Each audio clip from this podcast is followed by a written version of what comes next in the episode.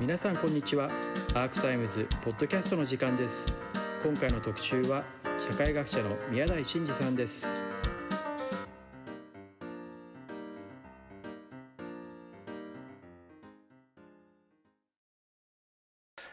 あの岸田政権がどうのこうのとかね、うん、あるいは安倍政権があるいは菅政権がどうのこうのっていうのはあの問題を見えなくさせてしまうっていうふうに思ってるんですね。でまあ 日本のあの政治あの経済あるいは学というかアカデミズム全体として、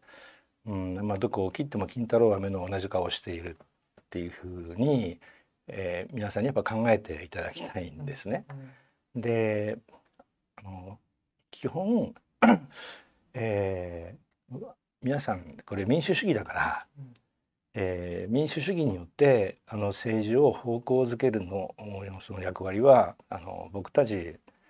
にあるわけですけどもねあのそのちゃんとした政治のステアリングをあのまあなんていうんだ適切に切っていないんですね僕たちがね。でよく僕はあの大昔からあのバスの例えで言うんですけどあの、まあ、政治あるいはそれを含めた統治権力っていうのはバスの運転手です。でそれと契約してあのバスに乗っているのが僕たちなんですね。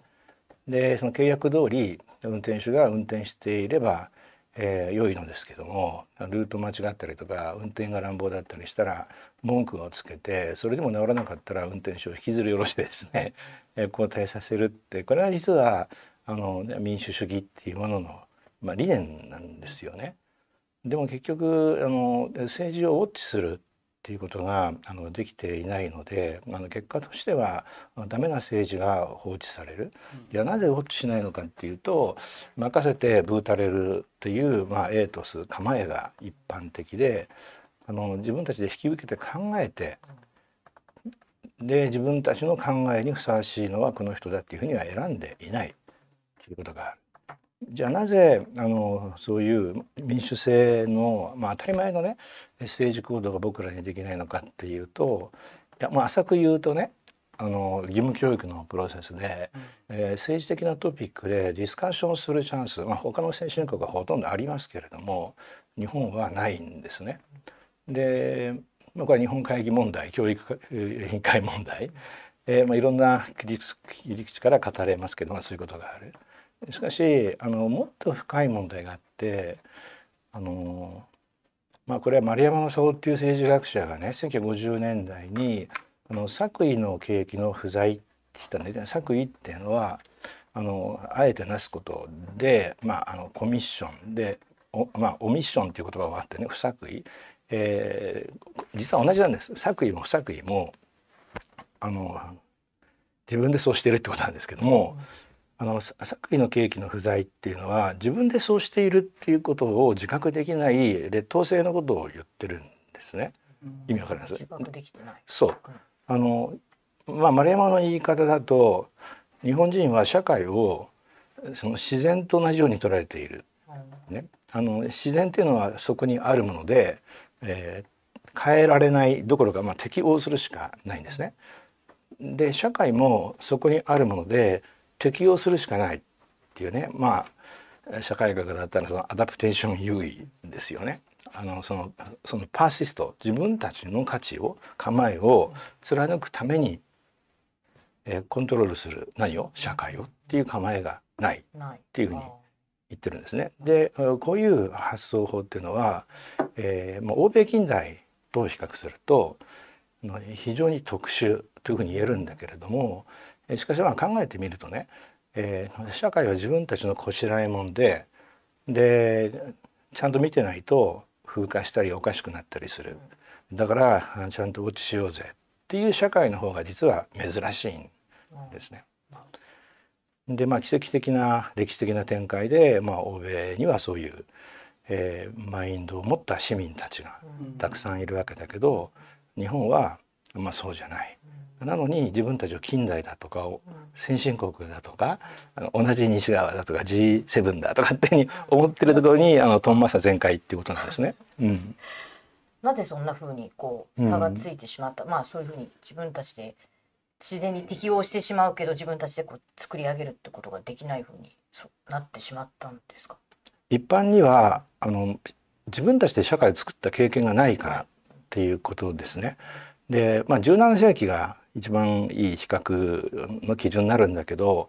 あのパリのセーヌ川とかねあのロンドンのテムズ川とかってドブ川だったんですね。なんでかというとみんな糞尿を捨てるからフランスなんかだと糞尿を窓から下にみんな捨ててたんですよね。でなのでまああの今ロンドンとパリの例を出したけど欧州各地でペストが蔓延してで本当にひでえ政治だなっていう意識がまああの、まあ、不満が、えー、すごくこう積み重なっているっていう状態だった。でも日本って当時素晴らしい政治だったんですね当時。あの江戸川江戸幕府ですけれども、まあ、僕がよく注目をね促したいのは上下水道ですよね。で上水道は玉川上水とかなんとか水道とかって名前が付いてるこの辺のあの道があるけどあれは全部あの大きな河川から引いてきた運河なんですね。で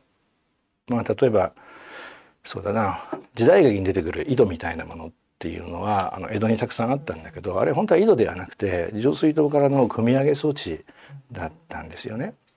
でもちろん下水道は当時ないんです。そのその下水処理のシステムがないから。でも日本ではあの農家の方々がさ、えー、この桶を持って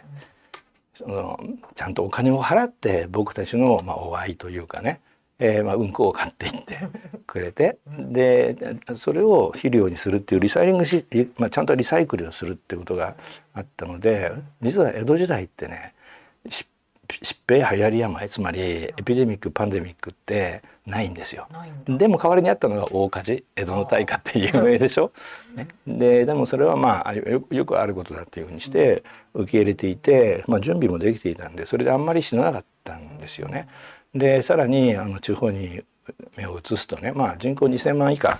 ぐらいの規模ではあったけども、まあ、300近くの藩があってどの藩にも、えー、まず刀狩りをさせる、えー、そしてそういう武力に対して使うお金をあのいわゆるインフラに回させるんですよね。一番有名なのはあのまあ治水灌漑あと橋を作るで灌漑の技術がすごく高かったんで。ここはまあ違うけどちょっとあの東京駅の東側に行くともうそこは江戸時代に埋め立てられた場所だっていうの多分ご存知だと思うんだけどもっていうぐらいねすごかったんですよ。で各藩に対してはねまずクレソイはねあの独立採算を求めてるんですよ。でつまり今でいうミュニシパリズムに近いけど自律的経済圏を作れ。でさらにそれだけじゃなくて、えー、いろんなでその細かい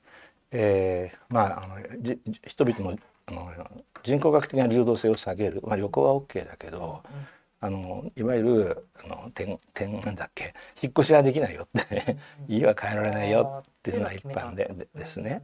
でそれがあるとでもこれ政策的にはなかなか良くてね結果としてあのやっ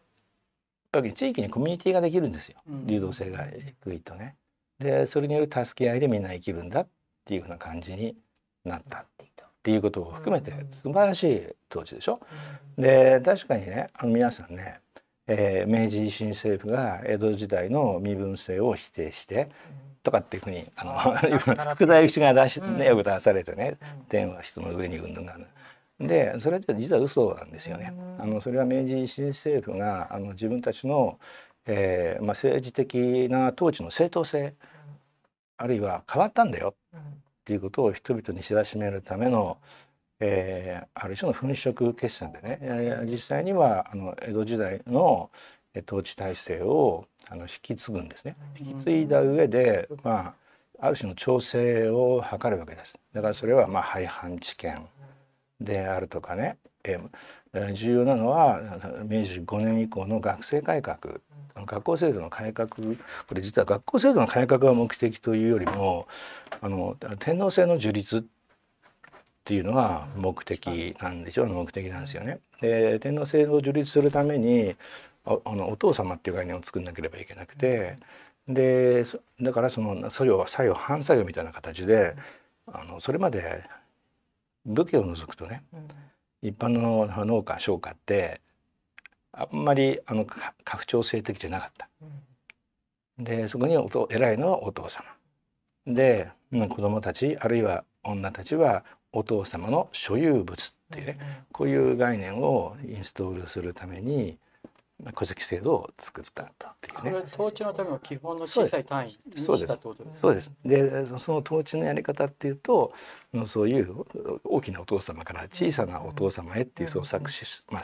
要するにね、で、あの命令のラインっていうのをあ作って、で統治するということに、